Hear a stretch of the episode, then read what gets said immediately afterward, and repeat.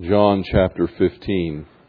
Typically, uh, sermons are well organized, ordered, they follow a logical development and come to a conclusion. That's the goal, anyway. Um, so I don't know if what I have for you this morning is a sermon, but uh, it's it's a meditation. It's the kind of thing that I've been thinking about the last uh, several weeks, and particularly this week, as uh, the the time is drawing closer for me to stop my normal activity and uh, take a break and give God a chance to do whatever it is that He wants to do during that period of time. When we were in uh, East Tennessee back in the summer, late July, early August, uh, during that time, I was reading Andrew Murray's biography, and as I read that, um, just reading about his life, his story, and how God had used him in the great revival times that came to South Africa that he was privileged to be a part of, and out of his life flowed an abundance of, of practical, helpful uh, teaching literature for the church, not only for his congregation, most of uh, whom uh, he had in mind as he wrote. And he wrote a lot of books, and they all tended to point in one basic direction, and that was the deeper life in Jesus Christ, to abide in him, to rest in him, to draw from him. And, and out of that flows the life that has richness and fullness and meaning. And I was reading him, and I was reading his biography, and I was reading some of the letters of Paul, the Thessalonian letters, and Paul's testimony. And uh, I was struck by Paul's passion that I've been sharing with you the last couple of months. That I may know Jesus Christ. That was his consuming goal in life. He wanted to know Christ. That was the one thing that, that motivated him. It was the one thing that pulled all the activity of his life together. It was the singular purpose for which he lived was to know Christ. He said, everything else to me is like a pile of garbage uh, by, by comparison. He said, my passion is to know Jesus. And, and so those were, were my thoughts. And as I came back from that time, I felt like God was stirring me to spend some time uh, talking about that passion of Paul and how it plays out in our lives. And that's kind of what I've been doing the last uh, number of weeks. I hope you caught on to that by now. Uh, this morning, I want to kind of bring that uh, back to a wrap up to kind of pull it all together as I get ready to go back to the same place and spend some more time just uh, by myself this time, focusing on what God wants to say to me. And John 15 comes to mind as a as a landing place for all the things that have been going on in my own mind. In John 15, Jesus is meeting with his disciples. This is the, the last meal he's going to share with them. He began talking to them in the 13th chapter. It goes all the way through chapter 16. He prays that marvelous prayer in chapter 17 that we call the high priestly prayer of Christ. And after that, they go out to the garden place where he prays personally uh, to the Father and he is arrested. So this is the last uh, time he's with them in in this sense as he's preparing for the cross. And he's sharing with them the things that they really need to get. He also knows that they're probably not going to remember a lot of it. It's, it's interesting in the context of this that he says the Holy Spirit will bring to your remembrance all that I've said to you. Uh, and sure enough, he did, because here it is. John wrote it down for us uh, many decades later.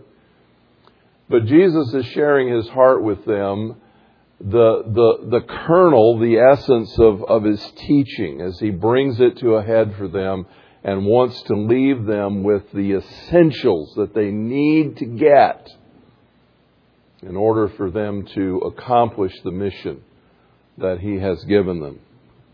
And he says this, I am the true vine. My Father is the vine dresser. Every branch in me that does not bear fruit, he takes away. And every branch that bears fruit, he prunes it that it may bear more fruit. You are already clean because of the word which I have spoken to you. Abide in me and I in you, as the branch cannot bear fruit of itself unless it abides in the vine. So neither can you unless you abide in me.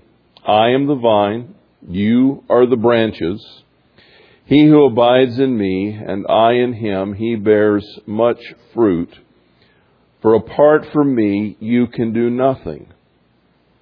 If anyone does not abide in me, he is thrown away as a branch and dries up. They gather them and cast them into the fire, and they are they are burned up. If you abide in me and my words abide in you, ask whatever you wish, and it will be done for you. By this is my Father glorified, that you bear much fruit and so prove to be my disciples. Just as the Father has loved me, I have loved you. Abide in my love.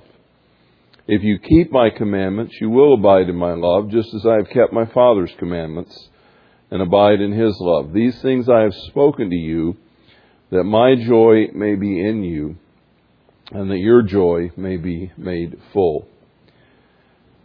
In these words, Jesus uses a metaphor to describe our relationship with Him.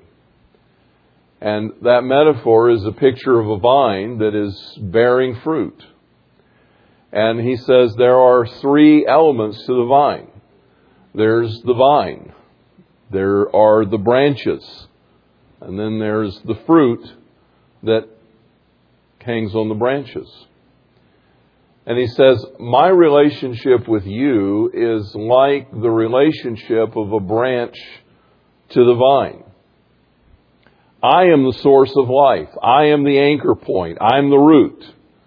I am the one who pulls up the nutrients, provides the life giving flow. I am the one who is the source of all of your being. You are a branch. You simply hang on me. You just hang there between me and the fruit. If you are fruitful, it's because you're connected.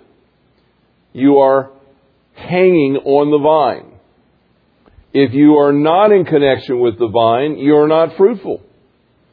You're going to dry up. You're going to wither away. You're not going to have any production in your life. You need to be related to me like a branch to the vine, resting in me, drawing your life from me, abiding in me. That, that's a statement of just existence, of a resting place, of, uh, of a place of repose. Abide in me, and I will fill you with my life. And as I do, you will bear much fruit. And then Jesus says this very strong statement that I don't believe is hyperbole. You know, hyperbole is when we make this big exaggeration to drive home the point.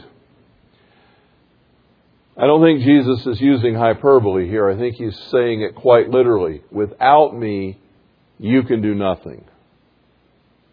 There will be no fruit if you're not connected to me. You can work, you can labor, you can uh, you can check off all the little boxes. You can accomplish all the goals and all the dreams and all the visions that you have. But if you are not connected to me, it's going to sum up to zero. That anything that we do that has significance and value and lasting benefit is going to be something that was produced in us from the life of the vine. It does not come from the branches. They are merely a conduit as they have their life in the vine and through them flows the life of the vine into the fruit. And so Jesus describes this relationship of fruitfulness and productivity and blessing and benefit. And, and he tells us very plainly, your place is to rest in me. Now, as I was thinking about this passage, because for me it's kind of a summation of several concepts. One of those ideas is Sabbath, and the other one is rest. And our word sabbatical obviously comes from the word for Sabbath. But Sabbath rest, what is Sabbath rest? And I take you back in your mind, if you will, to Genesis as you recall our studies there from earlier in the year. When God comes to the end of the creative event, we're on day six. The scripture says that he fashioned uh, man from the dust of the ground, breathed into his nostrils the breath of life. He became a living soul, and then somewhere later in that day, he caused the sleep to fall upon him and fashioned out of his own essence, Adam's own essence, a woman to share life with him and presented them as a couple. And we come to the end of the sixth creative day with Adam and Eve kind of standing there in the garden surveying uh, all the, the beauty and the glory that God has made, and they're sort of the crowning focal point. And we are told there was evening and there was morning, the sixth day. And then after that, as we move into chapter 2, we are told that God made all of creation in six days. In six days, He did all of His work, and on the seventh day, He rested. And if you will recall with me uh, what we said about those events as we were studying them, the way that the Bible counts a day begins at sundown. There was evening and there was morning one day. And all through the scripture and the mindset of biblical writers is that, e- that evening time is the start of the next day. Once the sun goes beyond the horizon, the new day has begun. I believe that the order that God gives us in Genesis is for a reason, and, and that the creative week is for a reason, that there's a message being underscored here. And that message is that every day begins with rest. And every week concludes with a day of rest before you start again. And if you analyze the time sequence that we're given for Adam and Eve's first day on the planet, if we consider the fact that they were the last thing made on day six, whenever that was, I think we would be foolish to try to put an actual hour of the clock on it, but somewhere uh, after the other things were made, Adam and Eve were made, and as they stood there at the end of that creative day, the sun is setting, and the next thing they're going to do is rest. We're, we sleep at night.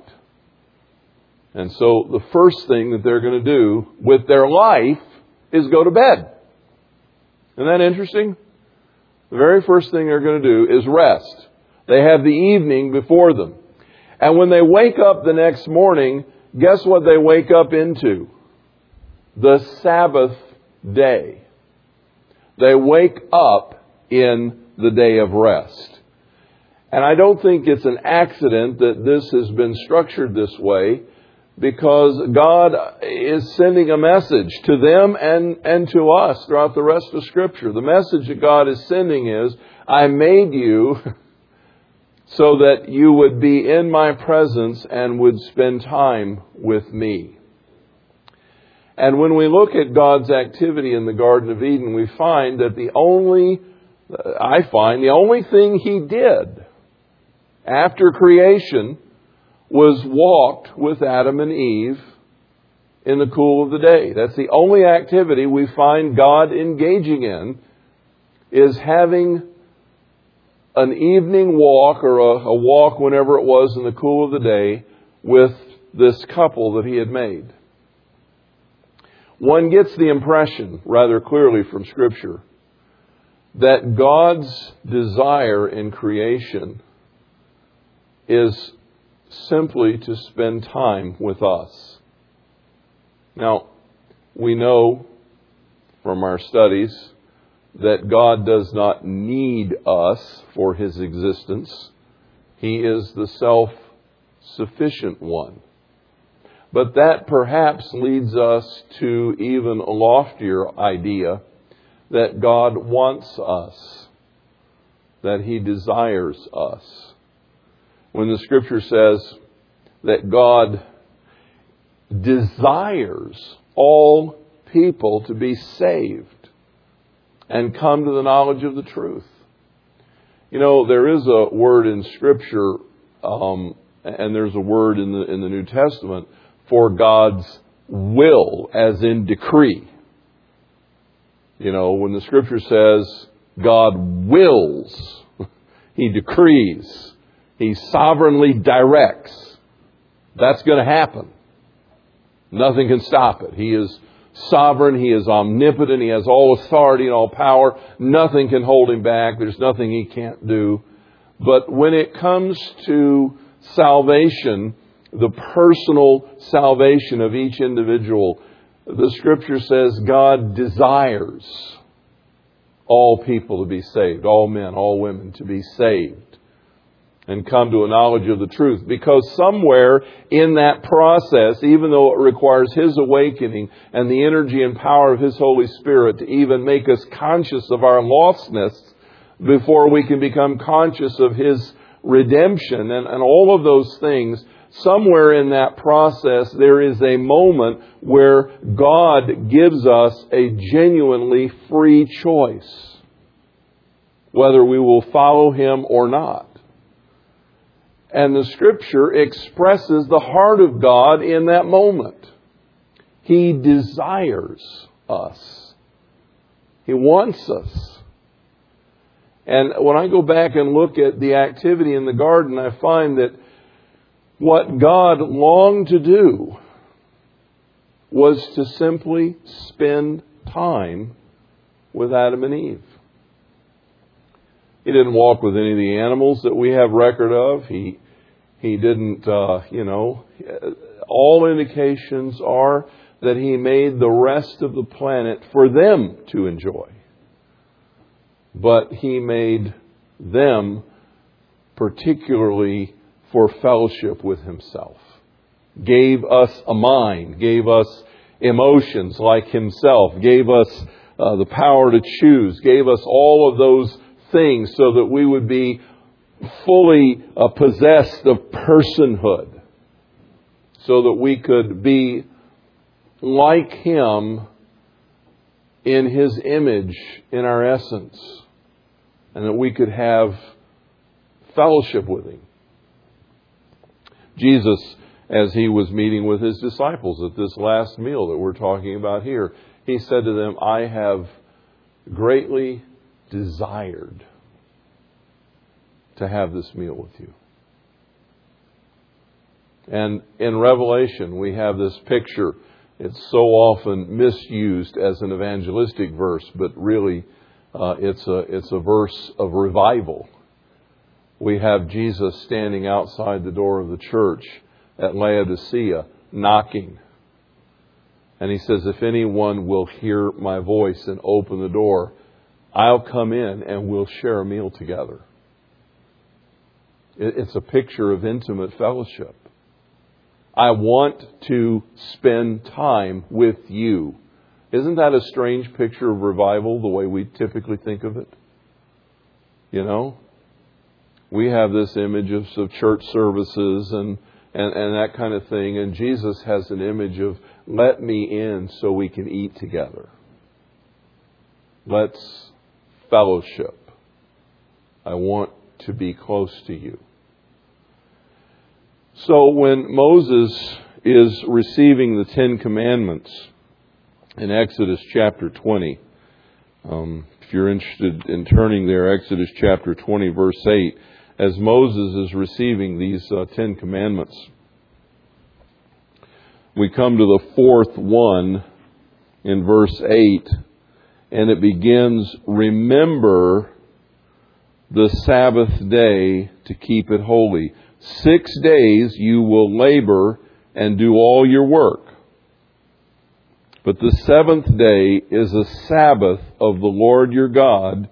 In it you shall not do any work, neither you nor your son or your daughter, your male or female servant, even your cattle or the, the sojourner who stays with you, even the, the foreigner who doesn't understand your ways. Don't let them work.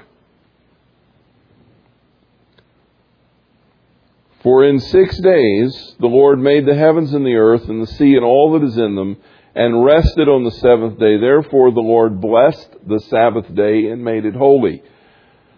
There is no record that I can find in the scripture where teaching was specifically given about the Sabbath until we come to the Ten Commandments. This is, this is the first time the rules are laid down. Here, here are the ten big rules. This is the first time we encounter them, where they're codified for us. They're put all together, and I don't recall that anywhere else until this time that there has been any instruction about the Sabbath day. And yet, when we get to the Sabbath, when God gives instructions, He says, Remember the Sabbath day. And I believe it not only is telling us to remember to keep it, but remember the point. Remember creation. Remember the seventh day. Remember the Sabbath. That was the day that I was finished with my work and Adam and Eve woke to the dawn and I spent time with them and they spent time with me. Remember the Sabbath day to keep it holy. And he, and he explains what he means by that. He says, set it apart. Six days. You've got six days to get your work done. Do all of your work in six days. We, we have totally different concepts about that, you know, currently and somehow we feel cheated if we don't get at least two days off. But and and I I'm not begrudging that. I think you know two days is a great idea, the weekend or whatever. But but God says you got if you need to work, you got six days to work. Get all your work done in six days, because I want you to stop on the seventh day, and I do not want you to do any work. I don't want you to cause anybody to do any work. I don't want you to put your children to work. I don't want you to put your servants to work. I don't even want your cows to work. I just want you to stop on the seventh day and remember it and set it apart to spend that day with me. Now, Every time that we become legalistic in our thinking, we mess up God's intent. And, and the, the Jews certainly had messed up the purpose of the Sabbath. There's no question about that. They had royally messed it up. And so by the time Jesus comes on the scene, some 1500 years after Moses in the period of the New Testament, Jesus is on the scene. They have made so many rules and regulations that the Sabbath is the hardest working day of the week. They're working so hard at trying to rest. You know, they've got all of these requirements that, that, that you know, 640 different rules to keep the Sabbath that they've all got to memorize and follow to the T. And in the midst of that, Jesus is doing good one Sabbath day, and the Jews, of course, are railing their accusations at him. And he says this in Mark chapter 2, verses 27 and 28 The Sabbath was made for man, not man for the Sabbath. So the Son of Man is Lord even of the Sabbath. In fact, all three synoptic gospels record that statement. The Son of Man is Lord even of the Sabbath. And Mark tells us it is because the Sabbath was made for man. In other words, Jesus is saying, the reason my Father gave the Sabbath was not so much because he wanted to make your life complicated and create some more rules for holiness. It was because you need it. You were designed to be in fellowship with the Father, and He designed you in such a way that one day out of every seven, you should stop all of your activity and make Him the focus of that day because He wants to fellowship with you.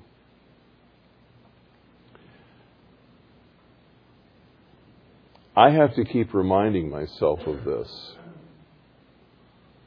because what we have come to call the tyranny of the urgent is always there, pressing. But in the midst of that, I have to remind myself that the reason God made me and the reason that He saved me was not so I could do all these wonderful things for Him, but so that I could spend time with Him. God wants my fellowship my communion, and He wants yours. And that's really all He asks. I want you to love me with all of your heart and all of your mind and all of your soul and all of your strength. I want you to spend time with me. I want you to sit at my feet and, and look into my face and talk to me and listen to what I have to say. We, we make a lot out of the Mary Martha story, but the truth is, most of us are Marthas. But when Jesus is there, and, and, and you ladies and some of you guys, when it comes to preparing Thanksgiving dinner and you got the family coming over, whatever you're doing, you know, that's always a big deal or Christmas dinner. Just imagine those meals where you're just working like a fiend trying to get it all done. You know, imagine having 12 people for dinner beside your family. Okay, what's involved in that? And you know how it goes. Just put just take a minute, project yourself into the kitchen. In about 45 minutes, people are going to want to sit down to the table, and there's there's about 15 people in your living room. You know, and Martha is in there just working like crazy to try to pull it all together. And Mary is sitting out there on the floor at the feet of Jesus, just kind of sitting there, just listening to the conversation and just kind of looking at him. You know, just like there's nothing going on except this moment with Jesus. And and Martha, can you can you feel her angst now? Are you there? Martha comes out and says, "Lord, tell this woman to help me. I I'm trying to get all this stuff done." And he does not say, what she wants to hear. He says, Martha, you are busy about so many things. But Mary has chosen the best thing. And I'm not going to take it away from her. What she has chosen is the most valuable. You know, and I and I don't think Martha wanted to hear that at all. I, there's no evidence that she stopped cooking and started sitting either. My guess is she went back to the kitchen somewhat miffed. Because she really, really wanted some help, and Mary just continued in her dreamy eyed wonder, listening to Jesus. Do you know what that's called, by the way? Worship. That's worship. It's just simply adoring Him, listening to every word. And Jesus says this is the better choice. I, I am wired like Martha. And I really have to listen and be reminded to sit and do nothing but focus on my Lord. How about you? The Sabbath was a time that God set aside because He said, I love you. I made you so we could be friends. I'm not trying to take God off of His exalted position. He, he belongs enthroned in the heavens, He is Almighty God. But Jesus is the one who said, I have called you my friends. God desires our fellowship, and so He wants us to come into that relationship with Him and just spend time with Him. Time every day. More time once a week.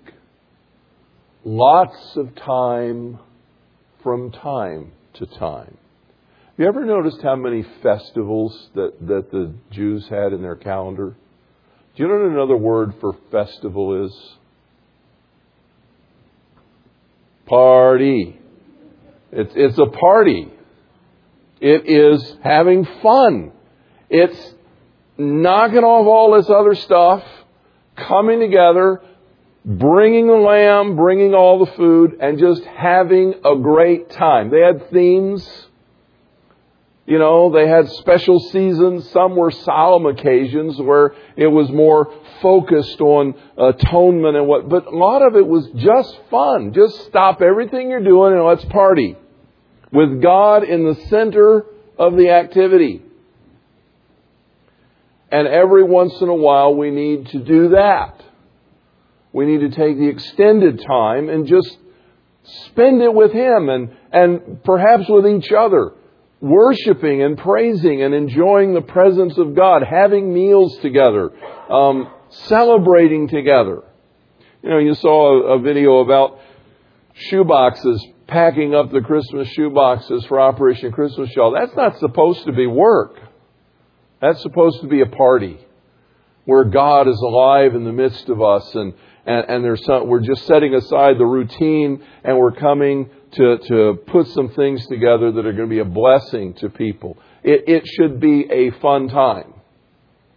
But there should be other times, like we're going to have a fellowship luncheon in about 15, 20 minutes, you know, where we can just enjoy. But there need to be those extended times. God built them into the life of Israel, and He knew that they were going to be so inclined not to do it that He put penalties. You better do this. This is important. This is the rule. Come have a party. And just enjoy me for a while and remember all the things that I've done for you. Sabbath is about connecting with God. But there's another element to the Sabbath that comes to my mind as I think about John 15, and that's the element of rest if you abide in me and I abide in you. Do you, know what abide means? It, it means simply to hang there. If you think about a branch, how much effort does a branch put into hanging on a vine? Well, it's hard to answer because none of us have ever been real branches, have we? But, but just imagine, how many of you remember doing pull ups I'm saying remember because I don't think most of you are doing are doing pull-ups anymore. I know I'm not. But how many of you remember doing pull-ups? Way back there, you know, you know, and, and you and you've done all you can, and then you're you're hanging there. Is that restful? No, that is not restful. That that takes a lot of effort. In fact, I can remember, you know, gym class uh, grunting out those last few, and now I'm hanging, and my hands are starting to come loose, and I'm putting all that effort into. Finally, I let go because I just can't do that anymore. But there is something I've done that's very, very different from a pull up, and it's hanging in a restful kind of way, and that's rappelling. It's very interesting to back off the edge of a cliff with a sit harness, seat harness, and a and a chest harness, and uh, to have um, the rope dangling down the cliff face and wrapped through what they call a figure eight that's hooked in at your waist here, and it's a special designed. Um, a piece that acts like a gear where the rope winds through it. And so if you hold the rope up, it can slide through it and you can move down the, the face of the cliff. But if all you do is just take your right arm, which is your control arm, if you're right handed, and you just bring it over to your thigh, the brake comes on and you just hang in a very comfortable. It's amazing how comfortable those harnesses are. Maybe it's because you're 100 feet in the air and it feels secure. I don't know, but it is amazing how comfortable those seat harnesses really are. And uh, you know, I love the first time that we went years ago with the with the uh, high school and college students up to Devil's Lake to do rock climbing and rappelling, and we're this the fall of the year, and we're you know I'm hanging off the face of the cliff looking at the trees turning color and the lake way down there. And and I'm on a cliff face way up high on the side. And I'm perfectly at rest. It takes no effort. I'm being supported by the harness and the rope and it's a completely effortless moment. That's the image of the restfulness of abiding in Christ. We're just hanging there. and he's got all of the strength and energy coming from the source. All we have to do is just stay connected. And he takes care of all the rest, including the support. There's a psalm that God has spoken to me from. It's Psalm 46. In that psalm, the psalmist envisions a world in upheaval. Maybe you feel that way sometimes, like your world is coming unglued.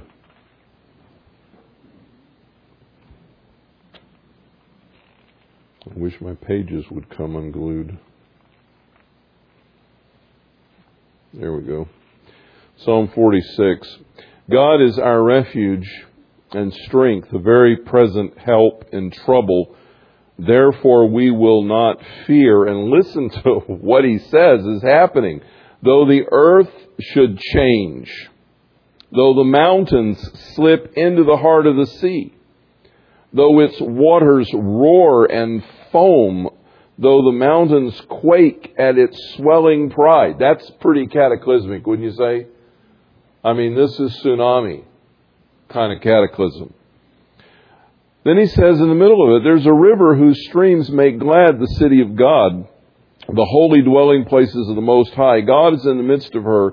She will not be moved. God will help her when morning dawns. The nations make an uproar. The kingdoms tottered. He raised his voice. The earth melted.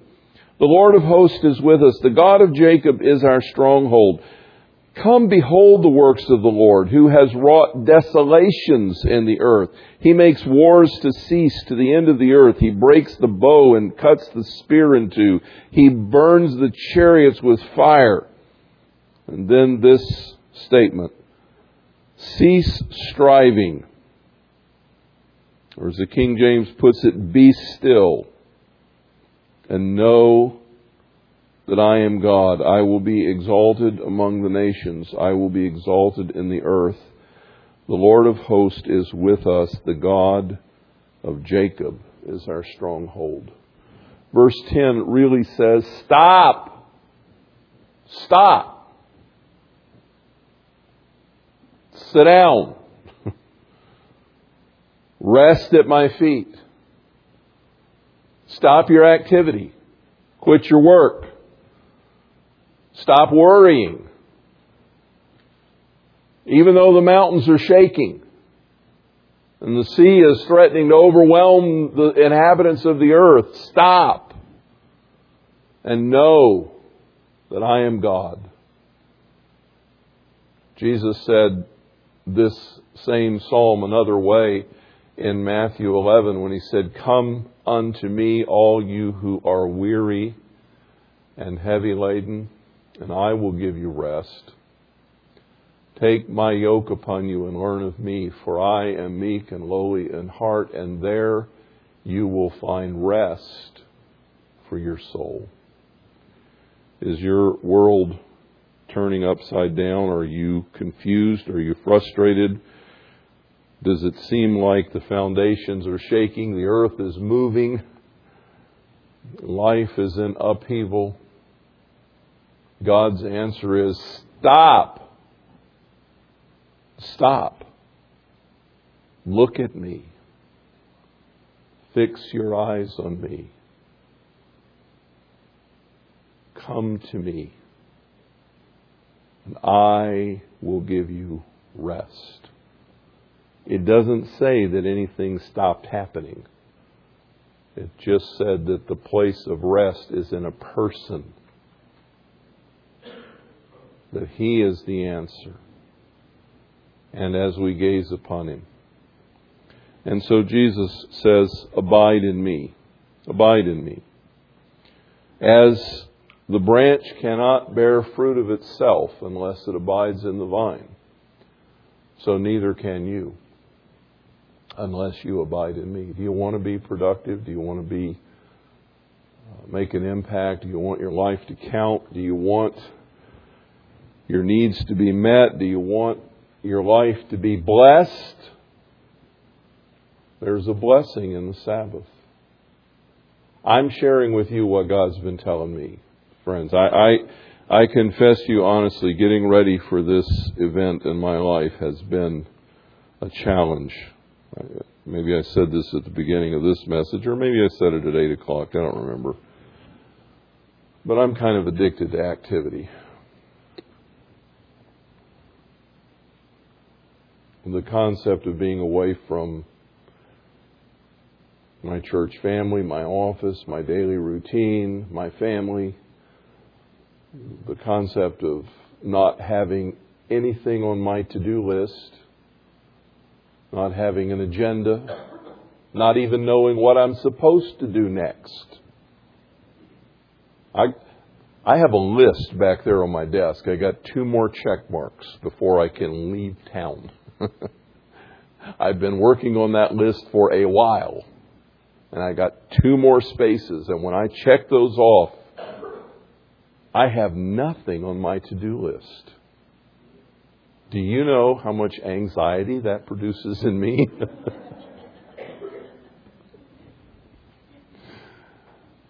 you know? But I know that God calls us to these things. Every day He calls us to spend time sitting at His feet. No matter what's going on. Every week he calls us to just stop. Just stop. Put your tools away. Be with me. You know, that doesn't mean you have to dress in all black and, you know, sit in a rocker with the Bible in your lap. Take the family, go to the park, whatever, take a walk, spend time with Him and time together, but stop your work. The Sabbath was made for you.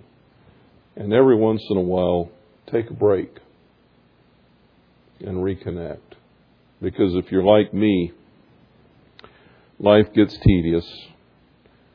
I get too many irons in the fire. I run from pillar to post from dawn till dusk and beyond because I can turn on a light. And I need to just stop. So I, I want to share what God's been telling me because I think we all need it. And you pray for me that I'll get it while I'm gone.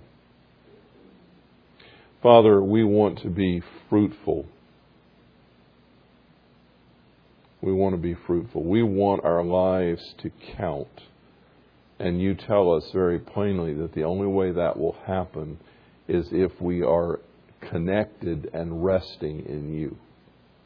Lord Jesus, we want to know you, but the only way that's going to happen is if we spend time with you. You want to come in and have a meal with us, so to speak. You want to just fellowship with us. You want us to stop and rest and learn to abide constantly in your presence.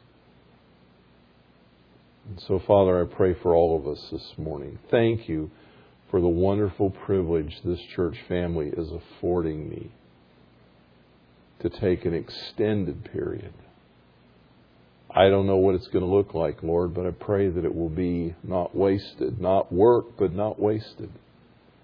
I pray that it will be refreshing as I just sit at your feet, whatever that means whatever my activity.